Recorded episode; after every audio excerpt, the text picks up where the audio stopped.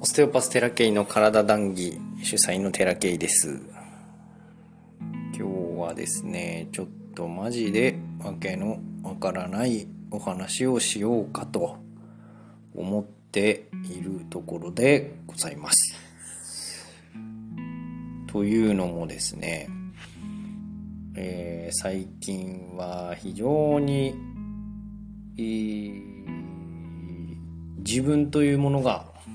よく分かってキャラクターも含め、えー、苦手なことも含めできることも含めああ本当に私こういうことできないなとか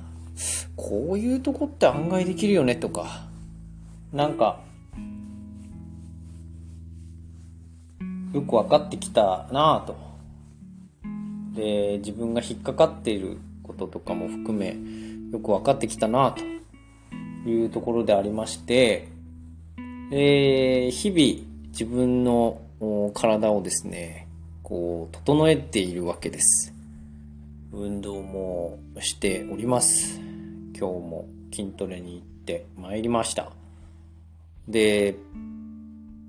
体も使い、そして心もね、えー、ちゃんとこう見つめると言いますか、あ自分今こんなこと思ってんだみたいなことの客観視みたいなこともやり、それから頭の中ですね、えー、できる限りクリアに余計な執着を持たないように、えー、生きてきて、まあ、それなりに、自分なりに好きな自分に慣れてきたなと。ああ、こういうんだったよね、自分ってって思えるようになったところなんですね。でなったところで自分の治療をしようと。まあ体にね、こう調べながら行くわけですけれども、こう治療もしないし別に何もすることがないにもかかわらずすることがあったんですよ。いやな、これね、これはもう僕の世界観なので、えー、へえぐらいに、そんな何言ってんのみたいなぐらいで思っていていただいて構わないんですけれども、えっ、と、やることがないにもかかわらず、というのは自分の認識下でやることがないにもかかわらず、自分の認識外のことをやれっていう感じで体が言ってきたわけなんですね。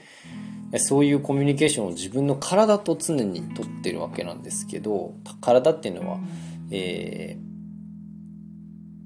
肉体と精神ですよね。簡単に言うとね。まあ、魂に関してはちょっとこうコミュニケーションが取れてるかどうかは正直わかりませんが、えー、意識に関しては、えー、常にコミュニケーションを取りながら行動してきたつもりです。苦手なことも含めてね。で、じゃあ、筋トレ終わって、ちょっとまた体整えようと思って調べたら、治療とか、そういうこう、調整みたいなのが出ないのに、なんかやれっつんですよ。なんだと次は。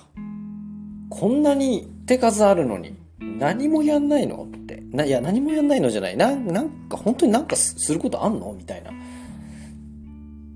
で、なんかそんな形で、ふと思い出したのが、えっ、ー、と、以前ですね、うちの研究所の代表が言っていた手張りの話なんですけど、YouTube に出てるかと思ったら出てないんですよね。あれ、どこ撮ったかどこ、どこで撮って、ど、どうなったかわかんないんですけど、とにかく、えっ、ー、と、手張りの話をされまして、だから、その、結局のところ、最終形態といいますか、は、自分からも離れるということなんですよね。えっと、なん、この、この音声がいつ配信しようかちょっとわかんないんであれですけど、多分、ちょっと先のブログとかにも書くと、書きました。書いて同時に音声をとっております。えっ、と、自分から離れるっていう話を知ってたんですね。で、あ、自分になるっていうことの先があるっていう話をしていて何なんだろうって思ってたんですけど自分から離れるっていうことらしいんですよ自分から離れるって何みたいなのがちょっとねえー、っと分からなかったんですけどたまたまなんなんかのきっかけでもう一回ねあそうそうそうそう。えー、っとこれ。あるこうまあスピリチュアルな話ですわね。スピリチュアルな世界観。えっ、と人間の構造ってどんなんですかっていうのをより高次な世界から見た人間の構造を学問として、えー、シュタイナーとかの根っこになってるような話のね学問があるんですよ新知学というねその学問の世界で非常にその能力を持っている方が書いている本の中に不安感というものがあるんですね。不安感っていう本があるんですよ。で、僕は、なんていうのかな、ずっと不安を抱えてね、生きてきて、で、こう、不安って何なのかなっていう疑問をずっと思ってたので、それなりに、こう、不安に関して、そしてオステオパシーが不安を解消する一つの手段として、えー、有用であるということが、え、臨床でもかなり分かってきたので、まあそこをね、皆さんに知ってもらいたいと思って最近のブログはかなり不安に関しての、えー、記載が多い。安心を得るということをね、えー、モットーに私は動いているわけなんですけれども、今はね。やっぱそこが僕の中でなんか根っこにあるのでしっくりきてるんですよね。で皆さんにまあ不安を感じないということは正直無理ですねこの世界の中で全く不安がないなんて人は逆にそのギャンブル依存になっちゃったりとかなんかあやばい方向に行っちゃうので不安があるからこうなんていうのかな崩壊せずに生きてられるというかいうことはあると思うんですよ。ただまあ、あの、過度な不安みたいなものは非常にこう苦しいし、それが行き過ぎてしまった結果ね、えー、命を絶ってしまうという方もいらっしゃるので、それの前にもっとやることあるよっていう話なんですよね。あの、命絶つぐらいなんだったら、こう、他にいろんなものを捨てたらいいわいねっていうは思うんですよね。でまずは一旦その自分になりましょうっていうのが僕は一番こう不安をこう、うん、落ち着かせるためというかには必要かなっていうふうに思ってます。そんな僕でも不安にはなりますよ。当然。不安とかなんかこうああしこう心がしんどいというかいうことには当然なります。それはもう僕の性質なので仕方ないです。でもえっ、と、理由はね、よくわかるので、えー、日々調整をしてますが、その、要は不安感というものが何なのかっていうのの一つのヒントとして、こういう不安感という本があるわけなんですよ。かなりスピリチュアルな内容なので嫌いな人はかなり嫌いだと思うし、はあっていう世界かもしれない。でも、はあっていう世界なんですけど、僕もこの本を読んで、はあっていう世界でした。だけど、いざこう自分に戻るというプロセスを経てああやっとこう自分って何なのかっていうことが分かってきたあたりでこれを読むとですねなるほどと。理解できることが増えるんですね。あのそういう本ってあるみたいなんですよ。その瞬間には分からないんだけどえー、っと何か一歩踏み出した人生が何か変わったりとかそういうこう進歩進化学んだみたいなそういうことがあると本がなんとなく理解が深まっているというようなねもしくは変わ解釈が変わったとかなんかそういうことがあるみたいなのでこう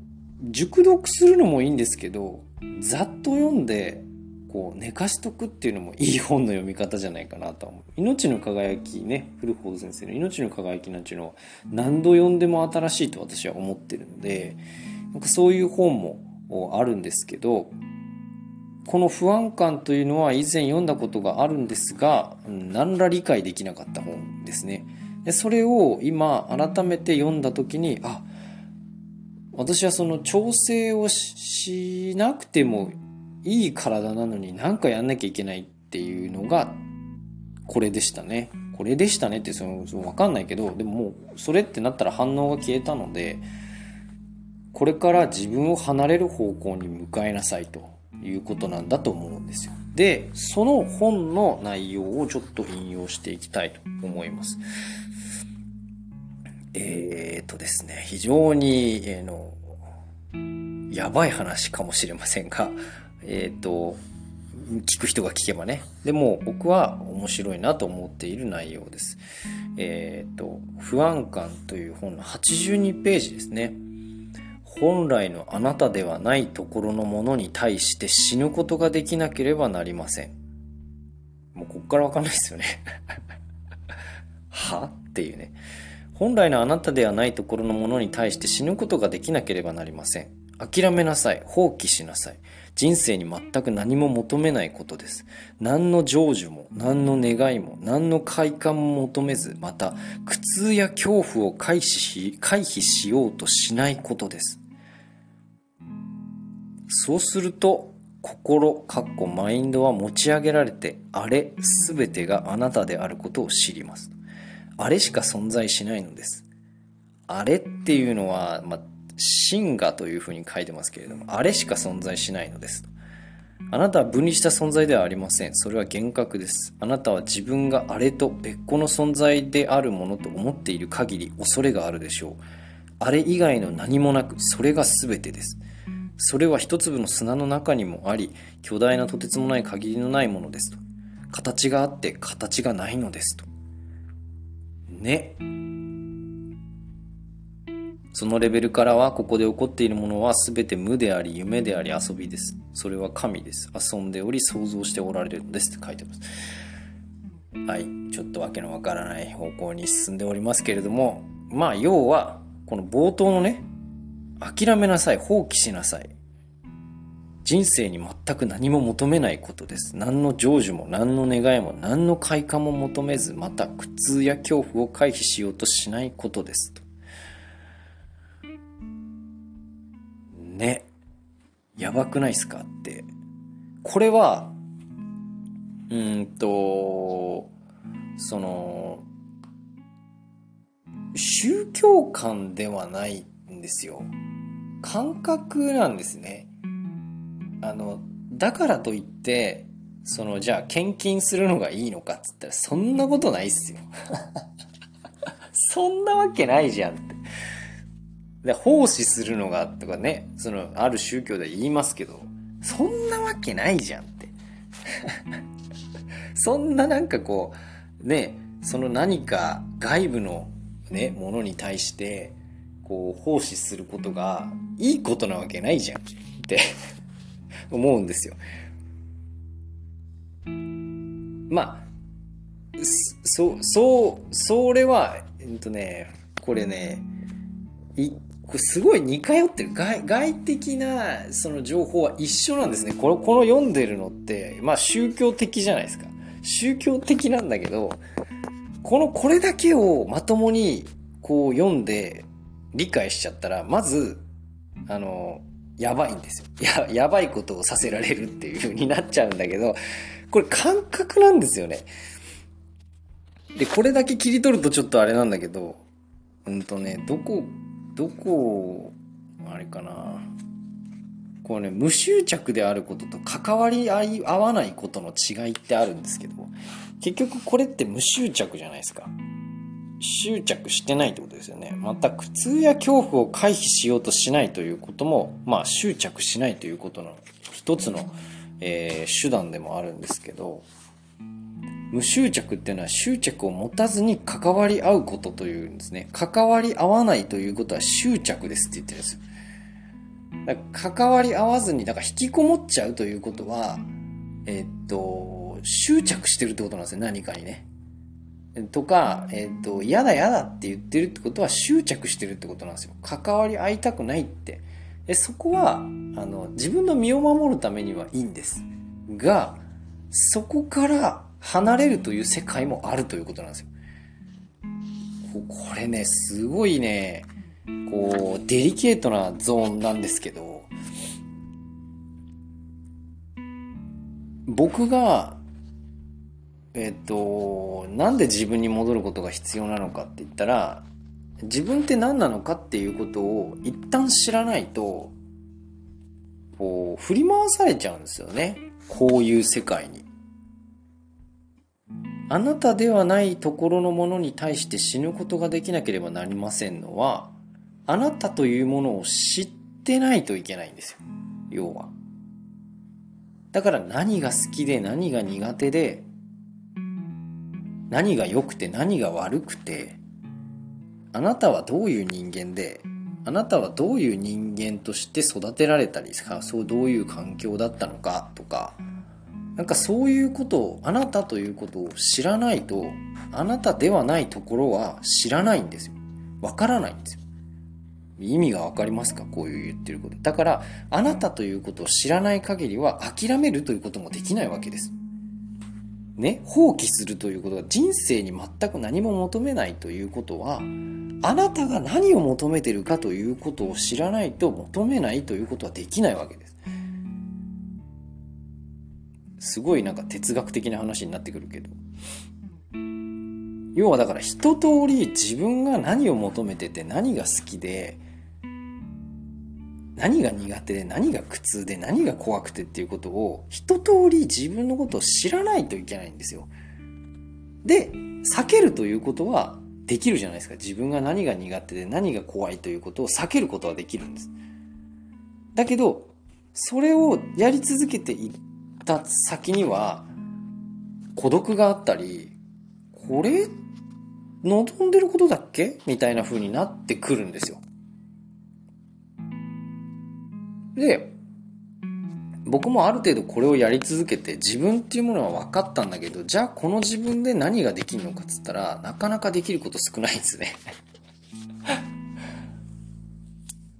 できることが少ないから、できることが少ない範囲でやるんだけど、それでは、なんていうかその、うん、どこかで、ハテナマークが続いてくるんですよね、だんだんだんだんと。だから、次は自分というものに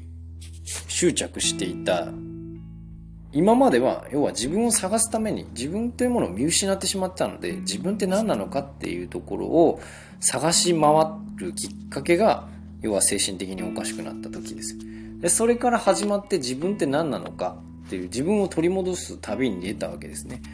で、この間の気づきは大きかったですね一番身近にその自分のそのキャラクターがいたといううちの長男が自分だったんですね結構似てましたねうざっていうねでそれを見つけてで過去のトラウマみたいなものもよく分かりましたよあのよく分かったからこそね、えそことの向き合いどうすればそれが克服できるのかみたいなところもやり続けてきたんですけどどうやら自分のままいるとあの克服できないんですね。で次何なんだろうなって思ってたら今日だったですよね。それがまあ要はこういう話なんですよ。放棄しなさい。だから苦痛や恐怖を回避しようとしないことっていうのは何が苦痛で何が恐怖っていうことが分かんないと回避しようがないし、そして回避しようとしないっていうのって結構大変なことなんですね。辛いことなんですよ。だけど、そういう苦痛とか恐怖を回避しようとしないということをしないと、本来の自分の真が、自分っていうよりも真がですね、真の我という世界に触れることはできないっていう話をしているわけなんですよこの世界。この話はね。だからああでもないこうでもないこれやりたいあれやりたいあれやりたくないこれやりたくないっていう話は真我には届いてないわけですこの本からすると。で、僕も感覚的には真がに届いてない感がありました。自分の中でも。だからこそ、次のステップっていうのが今度自分を離れるということに行くわけなんですよね。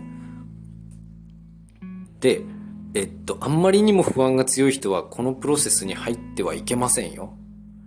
絶対にまだです。だから元気な人は入ってほしい。で、自分の人生歩んでるなって、ある程度思えてる人は、で、その、このままでいいなって、このままいい感じだなって思うんだったらいいし、足りないんだったら次は自分を離れるというところに進んでいかないといけないですね。厳密にその行動をどうすればいいかなっていうのは私はこれから探っていかなければいけないんだけれどもまあ結構こういう今言った文章の引用要は人生に全く何も求めない。何でも OK なんですね。何の成就も何の願いも何の快感も求めないと。プラスですよ。プラス苦痛とか恐怖を回避しようとしないということ。これがめちゃめちゃ大事ですよ。でね、えっ、ー、とね、あ、これも大事ですね。えっ、ー、と、だからといって食べることを欲しないというのではありません。もちろんあなたは食べることを必要とする肉体を持っているのですからお金を欲しないことを意味するのではありません。家賃を払ったりバス代や子供たちの学校の費用を支払わなければなりませんから認識のない賢明でないことを意味するのではありません。所有欲にとらわれたり物質にしがみついたりしないということを意味するのですどんなものでも本当の意味で所有することはできないのです。そのような種類の所有欲は、それが人であれ物であれ執着です。無執着は、それと反対とも言えるでしょう。世界で最高の快楽に対してさえもノーということのできることであり、放棄して歩み去ることができることであり、欲しないということです。それが無執着です。それでも関わり合うんですよ。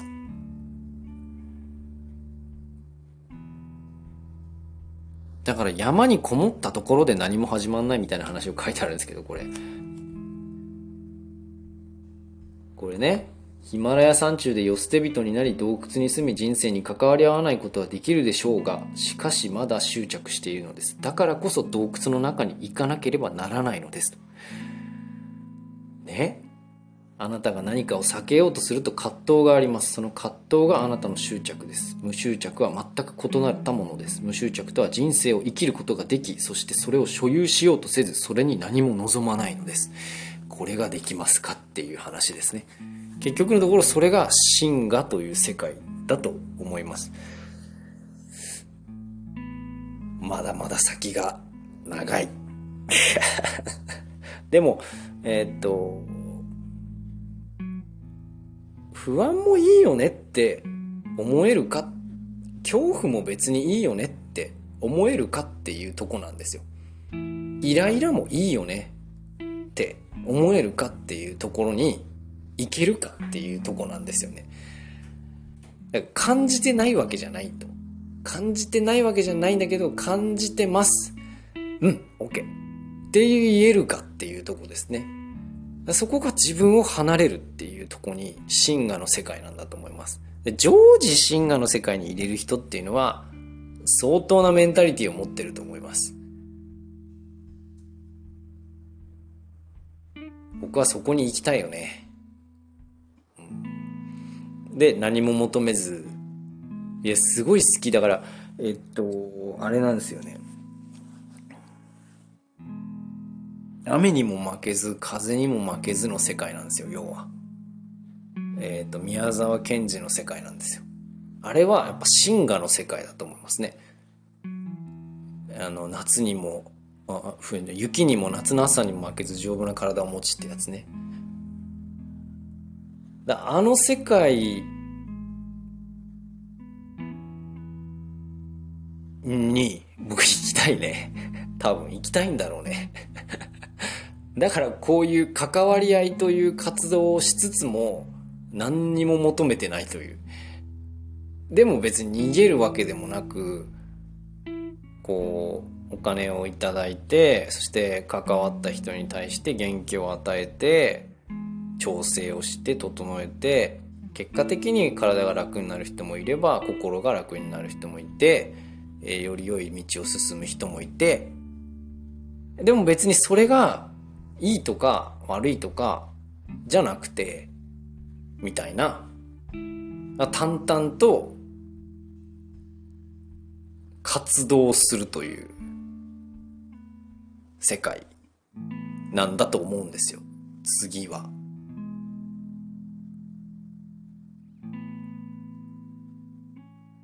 多分それ面白いなって思っちゃってる自分がいて。もうあの子供もいるし妻もいるしあのこう世捨て人にはなりませんよ。うんだからといってすごい稼ぎたいという欲もないんですね。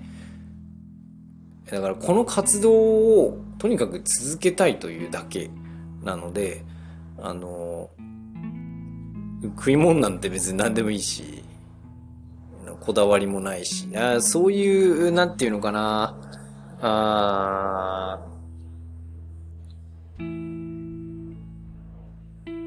真我というものがあるのかないのか分かんない。その、まあ、無我の無我の世界はよく分かりましたね。あ無我の世界ってこういうことかっていうのは分かったんですけどで無我とも違うんですよ。真我に触れるということなんですよね。イコールなのか知らないけどだけどそういうことなんだと思うんですその関わり合いながらも無執着であるという状態だからこう別にそれ搾取されんのかって言ったらそんなことないですよ。嫌なものは嫌だしね。それって別に必要ないんでっていう。何でもかんでもイエスマンじゃないんですよ。だそういう世界を、なんていうか、その、これからやっていきたいなっていうふうに思っている話。だから、もしね、こう、不安を今感じられているんであれば、いきなりこの真我の世界に行こうとしないでくださいね。まず、自我の世界に行ってください。自分って何っていう。自我というものをどれだけこう取り戻すか。とっても大事ですよ、自我。エゴが、エゴってめっちゃ大事なんですよ。エゴをこう失ってしまったのがある意味その不安を強烈に感じている状態だと思います。自我を捨てないでください、まずは。自我というものを楽しんでください。自我というものを好きになってください。それがめちゃめちゃ大事なんですよ、最初は。自我っていうものを、エゴっていうものを捨てるような社会を提起してるじゃないですか、もうちっちゃい頃からね。道徳みたいなのっていうのは大事なんだけど、まずは自我をしっかり理解してからじゃないと、道徳に行っちゃダメだったから、なんていうかな、その、小学校から道徳の話しちゃダメよ って思う道徳の話はね、もうちょい先ですよ。道徳って多分、結局、あの、無我、無我とか真我の話になってくるんだと思うんですよ。道徳っていうのはね。だから、まずは自我なんですよ。自我が芽生えて、その自我というものを自分で認識する。自我に振り回されるんじゃなくて、自我を認識するってことですね。まず自我を認識してから、じゃないと、いきなり無我になっちゃったら、こう、ぽっかり穴開いてるみたいな感じなんですよ。自分という存在にね。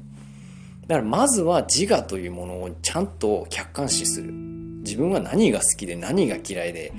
あのどんなことができてどんなことができなくて何がやりたくて何がやりたくないのかどんな人間が嫌いあの